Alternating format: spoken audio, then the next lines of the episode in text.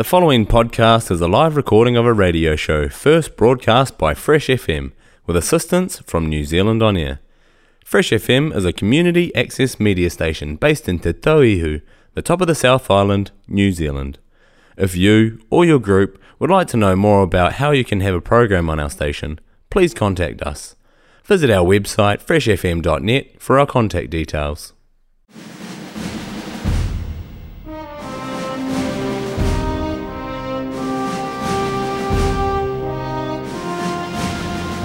This is Fresh FM. It's time for another Nelson Film Society film preview. My name is Matt, and I'm joined again by Ellie Cave. She's joining us from Auckland today uh, to talk about the latest film. I'll let Ellie introduce it. It's got a bit of a mouthful of a ti- uh, title, but for a start, how are you doing, Ellie?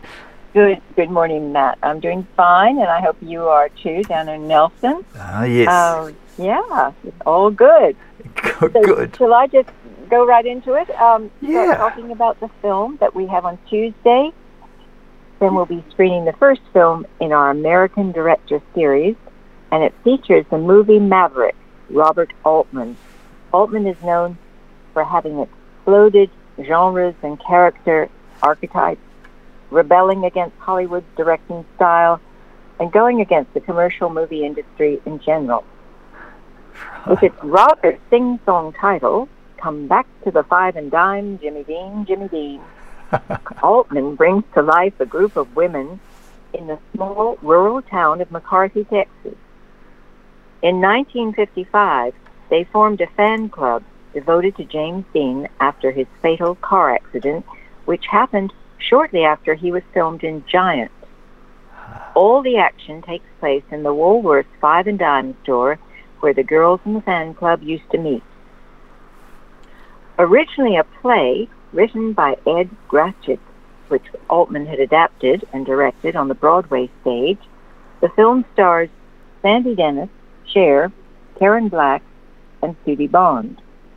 Released in 1982, Jimmy Dean was Altman's first feature adaptation of a play. And unlike the play, which he considered humorous and bawdy, the film is more an emotional drama. Altman disliked labeling genres. He was more interested in developing characters, and he was fascinated by people with all their imperfections. People as they really are, not as the movies would have you believe. So the year is 1975, and this all-female fan club, who call themselves the Disciples of James Dean, have arranged to reunite to commemorate the 20th anniversary of Dean's death. Sissy is hanging decorations while Juanita is getting on with the job of tending to the shop, which is chock-a-block with cult, memorabilia, magazines, and goods for sale. Mona is shortly to arrive by bus. The super hot temperature is then flashback to Sissy and Mona arriving at that shop in a storm in 1955. The entire film takes place on just this one set inside the shop, a redressed version of the Broadway show. The story unfolds through a series of present day scenes and flashbacks.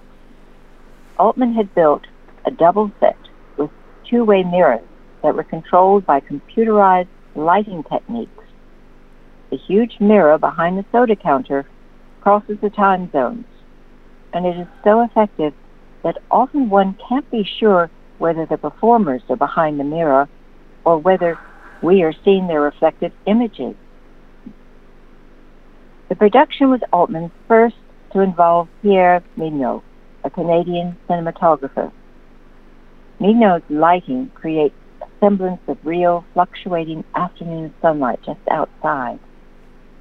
Altman used super 16 millimeter equipment during the 19 day shoot. This was later converted to 35 millimeter stock for the first version of the movie, printed to film with the sound properly synced to the picture. Being in an Altman film would, I think, be an actor's dream. Cher says it was Altman who launched her acting career. He regularly let his actors develop their characters through improvisation during rehearsal, and sometimes during the actual filming. He was an astute observer of society, and as I mentioned, he celebrated the chaotic nature of real life. Altman had had a previous interest in James Dean as he was the co-director of the James Dean story in 1957, just after the actor's death. And it was this documentary which contributed to James Dean's emerging cult following. I hesitate to tell too much of the story as I don't want to release any spoilers, but by understanding the nature of the characters as they appear, the secret, which each has preciously guarded for 20 years, the story will unfold on its own. I've already referred to Mona. She is a, a deluded, slightly unstable woman who travels to Marfa, Texas every year to the town 62 miles away where Dean filmed Giant. The person we never meet is Jimmy Dean of the title, Mona's 19 year old son. Mona has always laid claim to the fact that while on the set of Giant, she and James Dean had a night of romance, and Jimmy Dean is his son.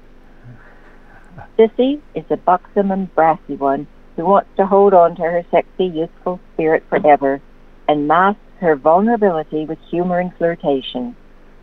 Juanita is a defensive, God-fearing Southern Christian who holds her husband, now passed away, on a pedestal somewhere near where the saints reside.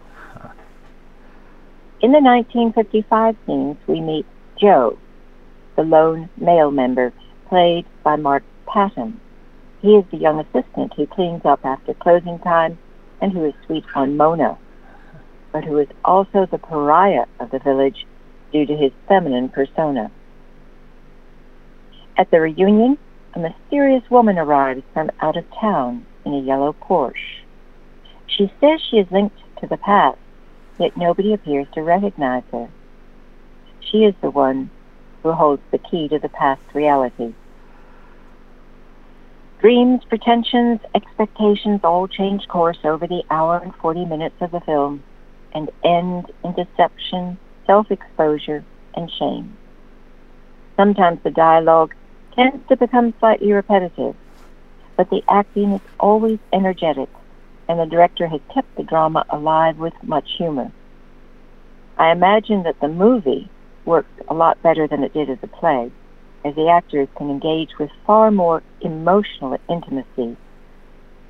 Just before the final shot, where time has moved on and the shop is stripped of all its fittings, there is a warm rendition of the McGuire sisters, which Sissy, Mona, and Joe used to perform back in the 50s. It leaves us with a feeling of hope that by accepting change and not clinging on to the past, it allows us to move forward and have a better future. And I just want to add that uh, the disc for this screening comes from Bill Gosden's personal collection. Nice, well done, Bill. yeah.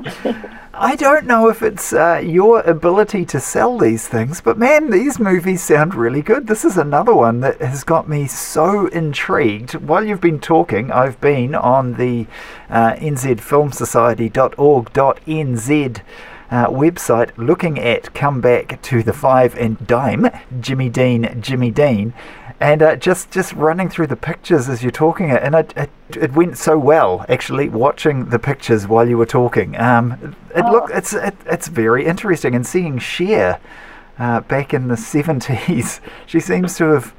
She seems to almost look younger these days than she did then. I think that's maybe some intervention there, but uh, Okay, and I do see also it's mentioned that Kathy Bates is another uh, person in the role, which is interesting because I've never seen her in her younger years. I didn't mention her, um, yeah. and she is quite a uh, figure. I, you know, I got on and she got left out. I'm sorry. sure, oh, no problem at all. No problem at all. So, is this a film you had heard of prior to coming across it as part of the Film Society, or is this a new one to no, you? No, it's a new one for me, and I've got to say I'm I'm very glad that we're featuring Robert Altman because I really didn't know too many of his films, and now I have seen three of them in preparing for these previews. And I guess I really like having this film as being part of a this trilogy, if you like, um, because it's so different from you know what's to come. I mean, when we see the, I think the next one we'll see of his is Nashville, which is so very very different in many ways. But there are, you know, you can get a picture of who this man was and the Sure. time that he lived Yeah. too. You know, with the uh, method acting and Right. uh, which in, in fact I was very much a part of because I was an acting major when I was back in college, uh, Yeah. university, but um, and I just thought it was the only way to act. and now I look back and I think, oh my god. yeah, yeah, yeah. Uh, the things we learn, the things we learn. Uh, yeah. So Altman, now he he was behind, I think, the first Mash incarnation. Is that right? That's right. And this stage play and then the film came after these, you know, wonderful successes of his. So he was on a roll. okay, okay. So you've seen three of his films now. Do you do you recognise the style that he has in the the ones that you've seen? I guess yes and no. Um, I probably have to see a lot more. Sure. In fact, um, there is one of his, and the title I don't remember, but I was looking further ahead. We, we were doing a film called Transit. It, it comes up in, I think, June in Nelson. And the director there was saying one of his top 10 films was this Altman film.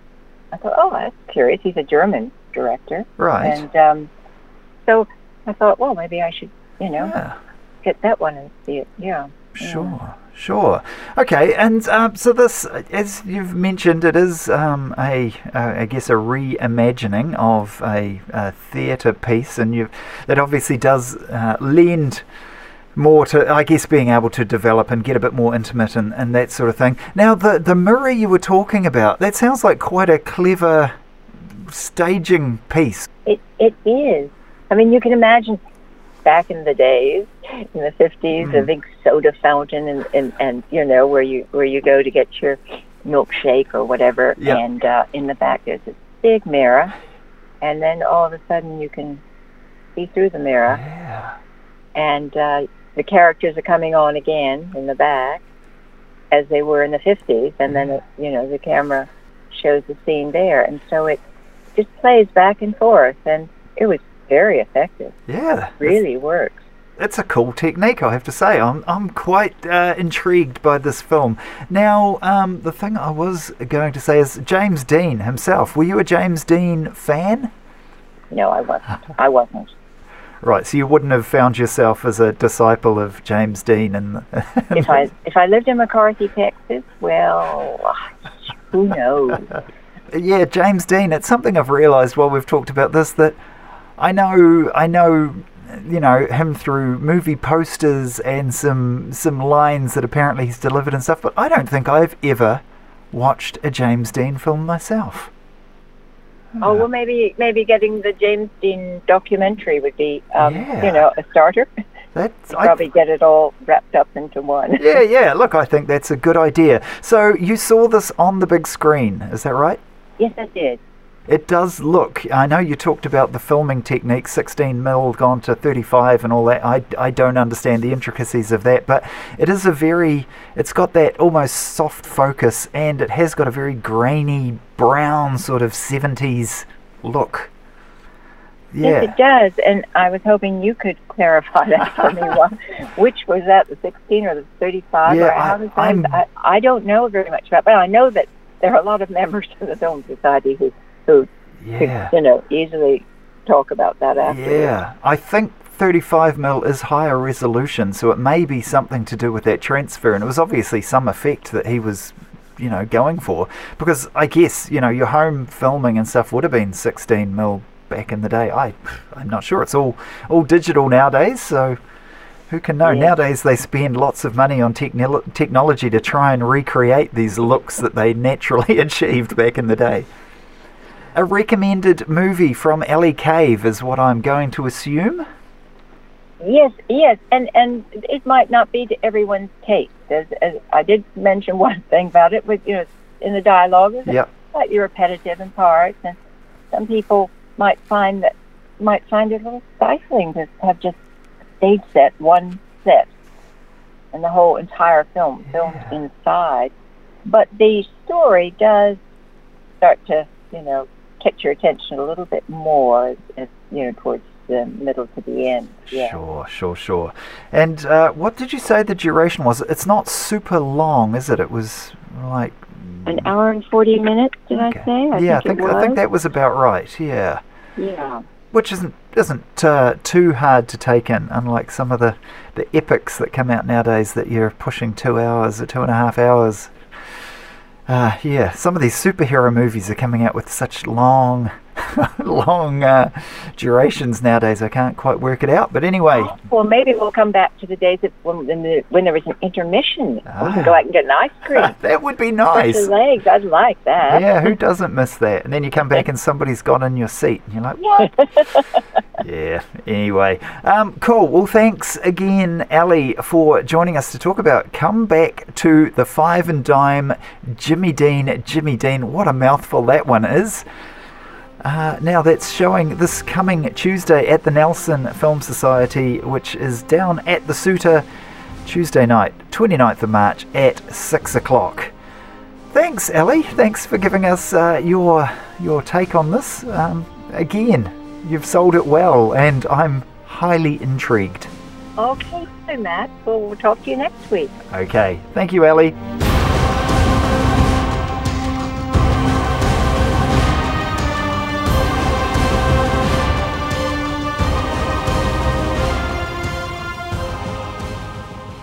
The podcast you just listened to was a live recording of a radio show, first broadcast on Fresh FM, the top of the South's community access media station, with support from New Zealand On Air.